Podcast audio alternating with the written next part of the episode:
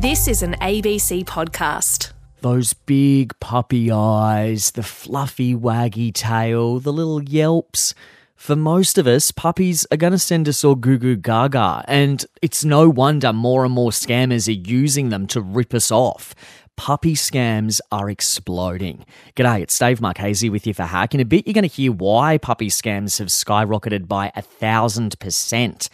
Maybe you've been the victim of one. Also, coming up, we're checking in with Pakistan after floods that world leaders have described as unimaginable.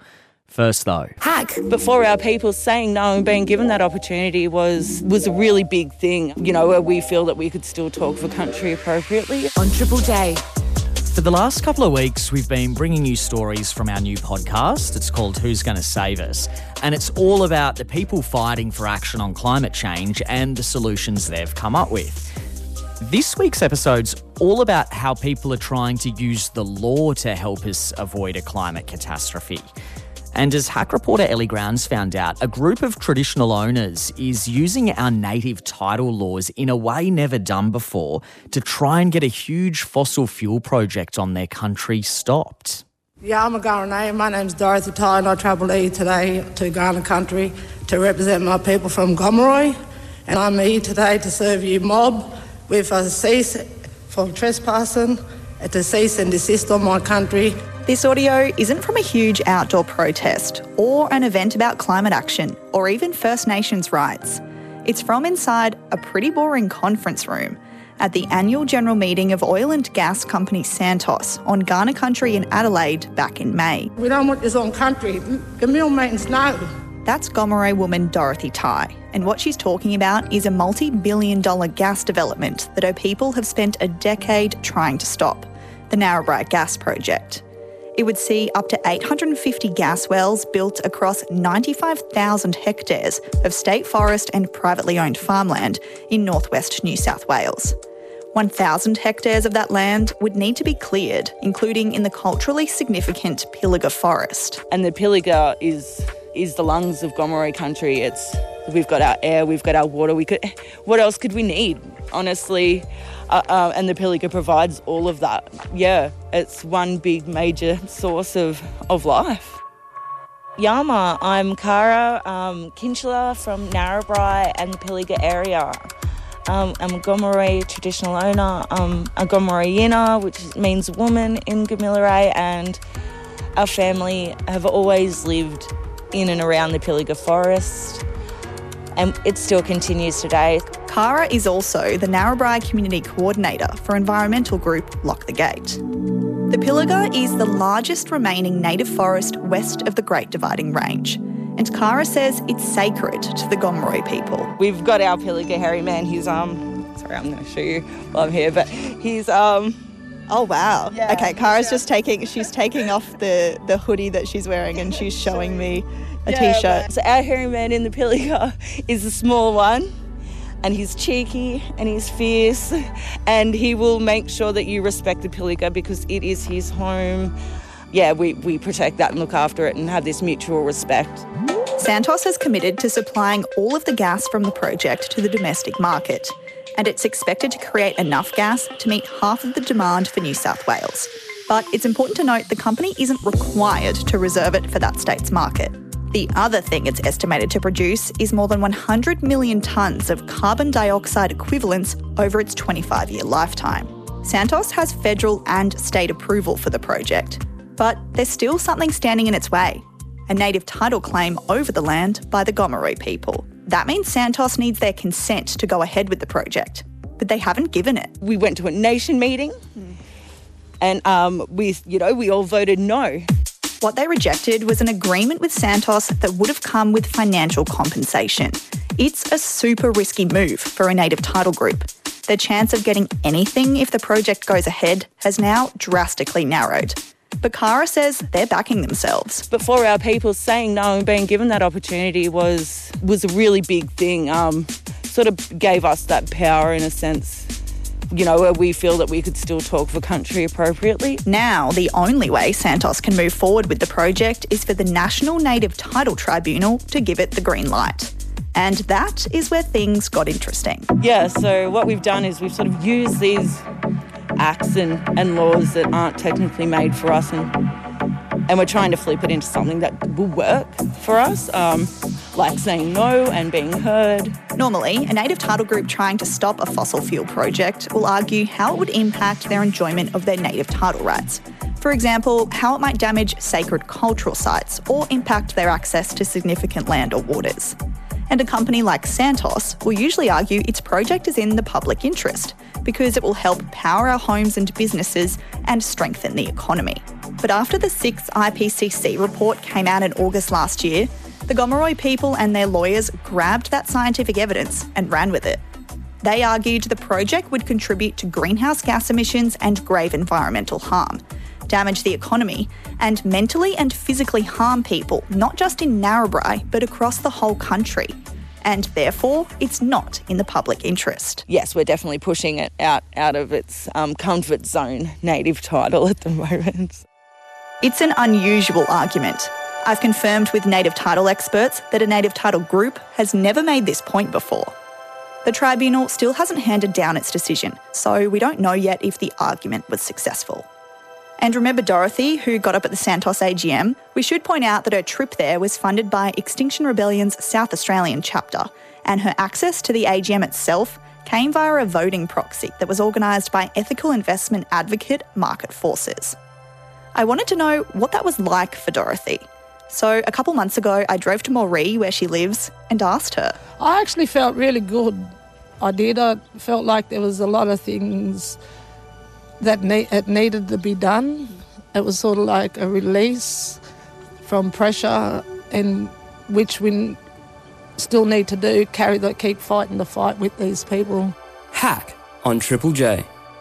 Ellie Grounds with that story. And in a statement to the ABC, Santos said it has been engaging and working constructively with the Gomeroi community since 2012 and will continue to do so. If you want to hear more, Hack's new podcast, Who's Going to Save Us, has a full episode exploring the issue. It's available now on the Triple J app or wherever you get your podcasts. Hack. I mean, unless more assistance comes, we're not going to be able to reach children in need. On Triple J. Tens of millions of people are right now without homes in Pakistan. Many are living in tents on the only scraps of dry land they can find. A third of Pakistan has gone underwater in recent unprecedented floods. And I know, unprecedented. You're thinking, what? We've used that word a lot here in Australia, but even the United Nations is saying this disaster is like nothing they've ever seen. There's a lot happening in the world right now, and unfortunately, that means some of the attention's moved away from all these people that have been left without power, food, in desperate need of fresh water. And Pakistan's government's calling out the rest of the world. It's saying the floods are a direct result of climate change. So, where are things at now? Georgia Hitch explains. Videos on social media showed concrete buildings being swept away by a torrent of water. People are short of food, they are short of tents. Not only this, the diseases are increasing in those areas. The scale of devastation is massive and requires immense humanitarian response. When the monsoon rains arrived in Pakistan a couple of months ago, it was clear pretty quickly they were going to lead to disaster. In July and August alone, the country received almost 200% more rain than the average over the last 30 years. The floods have so far left a third of the country underwater, killed at least 1,300 people, but that number is likely to keep rising, and injured tens of thousands. More concerning, though, is the 33 million people who've been displaced. And I feel like sometimes numbers like that lose their value. So let me put it this way that is more than if you combined the entire populations of Australia and New Zealand. It's insane. There just is not enough dry land for uh, shelter. People don't have safe water, um, and this in itself is, you know, another emergency and an emergency. The federal government's giving $2 million in aid to help with the floods, but the United Nations is pushing us and other countries to step up and do more, and not just throw money at the problem. The amount of rain Pakistan has had is enough on its own to cause historic floods, but to make matters worse, melting glaciers in the north of the country because of climate change have also added to the disaster. We have declared war on nature, and as we see here in Pakistan, nature is striking back with devastating consequences. Climate change is supercharging the destruction of our planet. That's the head of the UN, Antonio Guterres. He's also described the floods as climate carnage.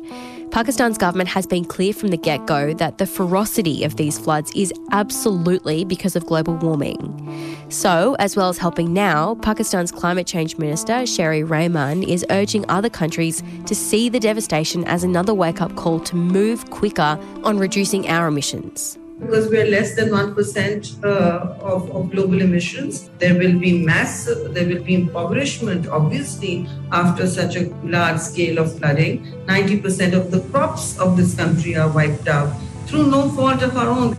Hack on Triple J. Georgia Hitch with that update. Let's find out a bit more about the cost of all this because it is something that the world needs to be talking about when nations are being hit by disasters that they can't afford to deal with. Dr. Melanie Pill is a research fellow at ANU's Institute for Climate, Energy and Disaster Solutions, and she's with us right now. G'day, Melanie. Thanks for joining us on Hack. Thank you so much for having me. Do we know how much it's going to cost to deal with this climate catastrophe in Pakistan? Yes and no, kind of, because um, you can put a dollar figure on it, and I'm pretty sure there are all sorts of estimates already out there and floating around. But then the question is, does it really cover the whole costs? There's so many other things um, that are not considered in the dollar figure. So loss and damage that is not able to be measured. For example, the hardship that families go through, even years after the event, um, the loved ones that you've lost, your home, your personal belongings, cultural heritage, things like that. So you can't really put that into a dollar figure. Um, and in international negotiations, we actually call that um, non-economic losses, and it falls under that concept of loss and damage, which is um, not just losses and damages, but it's actually called loss and damage from climate change impacts. And I guess that's why we are seeing so many figures being thrown around. Like I've seen some estimates $10 billion, 15, Absolutely. $20 billion. So that makes sense because it's just so hard to quantify. Yeah. The head of Yeah. the United Nations says he's never seen climate carnage like what's happened in Pakistan, and he's blaming rich countries for contributing to the devastation. He says they need to be providing more support. Is that likely?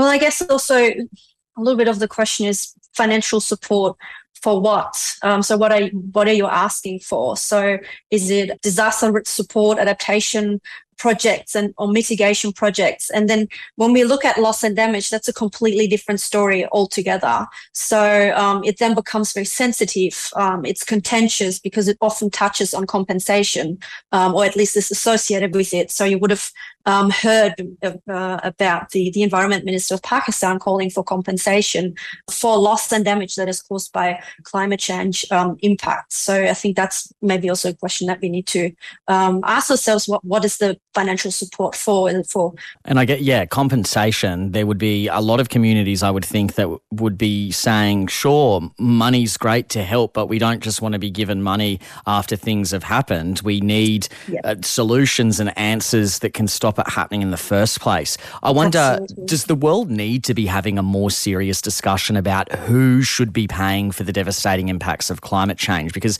so far, the negotiations have been on for each country to think about their own emissions, but talking about the cost of it and Mm. and how that's divvied up, does that need to be a bigger conversation? Well, I guess there's already very serious, very serious discussions around who should be paying for it and um, who should pay how much, and is it the biggest polluters? Um, is it private companies? So the problem is here, I guess, agreeing on uh, on who's paying it and um, who's paying how much, and then also it's nowhere near as what, what is needed in order to tackle disasters um, like that or to implement more actions for climate change, more mitigation ac- um, actions. And that is neither from nations um, nor from private actors. And there is a call for private companies to uh, to contribute there as well. So, Melanie, uh, who would be responsible for policing all of this? Because that would be the other hard thing to decide as well. I mean, you know, we've got all these countries in the world, and somebody needs to be the one making sure that people are paying up.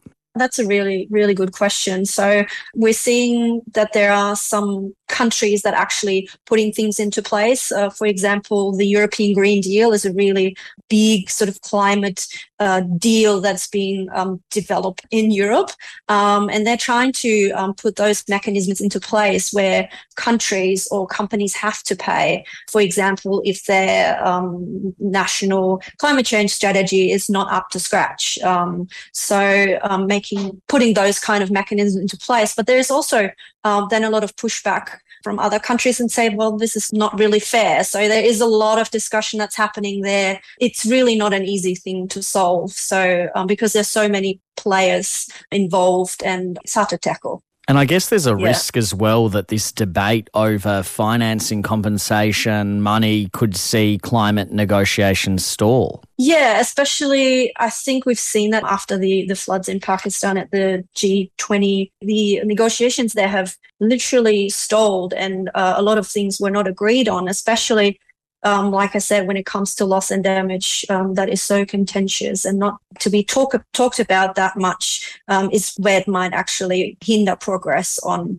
uh, on, on mitigation. They are really important discussions that we need to be having. Dr. Melanie Pill from ANU's Institute for Climate, Energy and Disaster Solutions, thanks very much for your time. Thank you so much for having me. Hack on Triple J. And we'll make sure we keep you updated on what is happening in Pakistan in the weeks and months ahead. Certainly, news is breaking all the time. Hack. I have basically dedicated myself to checking scams, websites, trying to figure out the patterns that they use. On Triple J. Is there anything more exciting than waiting for a new puppy or any pet, really? You've made the big commitment, said goodbye to the cash. Now all you got to do is look forward to the eternal love and loyalty of your new best friend. It's expensive, yeah, but it's worth it. Look at its little face. You've showed all the mates the pics. It's going to be so cute. But when's it arriving? What's the holdup? The breeder's not answering his phone anymore. And then you realize, no, no, you've been scammed. And you're not alone. Thousands of Aussies have been ripped off in the past couple of years through animal scams. And it's not just puppies, it's other animals as well. I want to know did you lose your money? Maybe you almost got scammed but realised just in time. You can call in 1300 055536 or message into 0439 I've got a lot of messages pouring through on this one. Somebody says, I work in a bank and all of the puppy scams I've dealt with in the last three years have been mostly lonely people looking for companionship during the pandemic. There were limited puppies available, so they were normally desperate. Look, it is a big thing that's hitting with a lot of you. Serge Negus explains. yeah, we processed and decided that we'd go ahead with the purchase and deposited $2,000 for the puppy, which was the total amount we were told we would need to pay for the puppy to be delivered direct to our door. That's Lisa. And yeah, like anyone about to get a puppy, her and her family were super excited. Then things started to get weird. The next day, we got a message to say that we now had to give more money for insurance, and then there was kennel and crating fees for the aeroplane. And then once all that went through, after we'd argued about the amount of money and everything, they played on our emotions and the and the welfare of the puppy being stranded at an airport, not able to board because we wouldn't pay the money. And then there came demands for even more money. And it got to a point where I just said, we, we just can't pay any more money. And that's when I started to realise something wasn't right. And it finally dawned on me when I'd waited all morning at home for this puppy to arrive to surprise the kids with that never actually turned up, that I'd been scammed. Lisa's family lost over five grand. And sadly, she's not alone. She's just one of thousands of Aussies who've been duped out of heaps of cash in an explosion of puppy scams. Here's Liam Kennedy from consumer advocacy group Choice. We dug into some data that the ACCC gave us, and we found that sort of between 2019 and last year, so pet scams of all kinds, the losses rose a thousand percent, sort of up to $4.2 million for 2021. And at the same time, the number of reports of those scams shot up by 500% as well. So it's a really huge increase. Liam says that the COVID 19 lockdown had a big part to play in that rise. So what we had there was a huge increase in people looking for pets, you know, looking for a companion to deal with that social isolation. But at the same time, the lockdown rules meant they couldn't travel to see the animal like they normally would. So then you had a lot of people going online, searching for pets. Um, they knew they wouldn't be able to see the animal, so they're more likely to sort of click on an online ad and just sort of pay up some money up front and then sort of accept a story that the pet would be sent to them. My mother, who's really ill, um, wanted a companion, and I took to all the rescues and couldn't find a dog because they had all been taken. That's Sandy Trujillo. At the start of lockdown in 2020, despite going through a rigorous process to verify a puppy breeder, she fell victim to an elaborate online scam. I asked them for ID. They sent me someone else's ID that they had stolen. I found this out later. It belonged to another breeder who was also selling the same breed of dogs, but they'd stolen her identification. So, anyway, after trying to verify who they were, and checked her ID and everything. I thought, okay, this checks out. I sent through the $1,600. Sandy was devastated. This puppy wasn't just a dog, it was going to help her sick mum through lockdown. I was really emotional when I was buying the dog too and, and feeling really excited for mum that she would have finally a companion after all these days, you know, that I hadn't been able to go there and be physically with my mum. After the ordeal, Sandy created Puppy Scam Awareness Australia, a support network for victims that's actively involved in trying to stop scammers as well. Her work has helped law enforcement agencies from all around the world break up puppy scam networks. I have basically dedicated myself to checking scams, websites, um, trying to figure out the patterns that they use, how they, how it's all connected. Sandy says that often the embarrassment of being scammed means that victims don't seek help, a mentality she's trying to change. It doesn't matter how smart you are, anyone is capable of being scammed. I hear this time and time again when they say, How can you be so stupid? Believe me, I have come across CEOs from major companies. One guy was a uh, security firewall expert. Sandy says that if you get hit by a puppy scam, don't let the shame get the better of you. Do not be discouraged reporting this to police. Police can actually subpoena bank records and trace the money. If you trace the money, you will find the culprit. I guarantee it. But how do you protect yourself from being scammed in the first place? A lot of it comes down to understanding how the scams work, which is often through the identity theft of legit breeders. Here's Liam from Choice again. They are sort of like just taking the name of the business, taking the ABN, other details, people's names they've seen listed on legit pages, and just sort of creating new websites. And you might be looking at a false copy, which is just there to get your money. And Sandy says there are a few key things you can do to verify whether a breeder is fake or not reverse imaging searching. So that's when you grab a picture and do a Google reverse search, and it will basically tell you if that picture's been replicated on any other website. Copy and Google testimonials. That's a good one. It often will show you where it's been replicated. The other good one to check is shipping and transport. They'll talk about quarantine. We don't have rabies in Australia, so that's another red flag. What the scammers do is they'll make you think that you're paying the quarantine the crate, the rabies shots, but yet you'll get your dog within two, three working days. Um, no. Hack on Triple J. Serge Negus with that story, and hey, you got a lot to say about this one. Some messages coming through. Someone says, I'm a small animal vet, and during COVID, we saw a massive rise in the amount of people being scammed by puppy scammers. It was so sad. The potential owner was always absolutely devastated. Another person says purchased a puppy off a website. The business claimed the puppy was in Darwin and would be flown down to Sydney. We were even given a flight number to track the puppy, never showed up. And Drew says about a year ago, I lost about $7,000 on a puppy scam. Horrible, horrible people. And yeah, a lot of people are saying, well, why are you getting puppies and, and animals from breeders anyway, go to shelters. I guess part of that is during COVID, that was a bit trickier. That might be the reason why some people uh, weren't doing that. I want to find out a bit more about the scamming, though. And with us now is Associate Professor Cassandra Cross from the School of Justice at Queensland University of Technology. Hey, Cassandra, thanks for joining us. No worries. Thanks for having me. Why are we so vulnerable when it comes to puppy scams, do you think? Oh, how can we not be vulnerable with these? I mean, it's such an emotional connection. There's nothing more than having a, a pet who has adorable eyes, fluffy, can keep us company. Some of the photos that are online in terms of the pets that are out there, it's a very strong emotional connection. And that's exactly what offenders need in order to try and leverage that and manipulate and exploit people into sending them money. Yeah, So def- yeah. definitely an emotional thing, as you say. Like people pour all their emotions into their pets. I'm wondering, is there anyone that's more likely to fall victim to this kind of fraud, like older or younger people, or is it across the board? I think for this particular type of fraud, it is across the board. So if we think about fraud and vulnerabilities, I'd argue that we all have different vulnerabilities.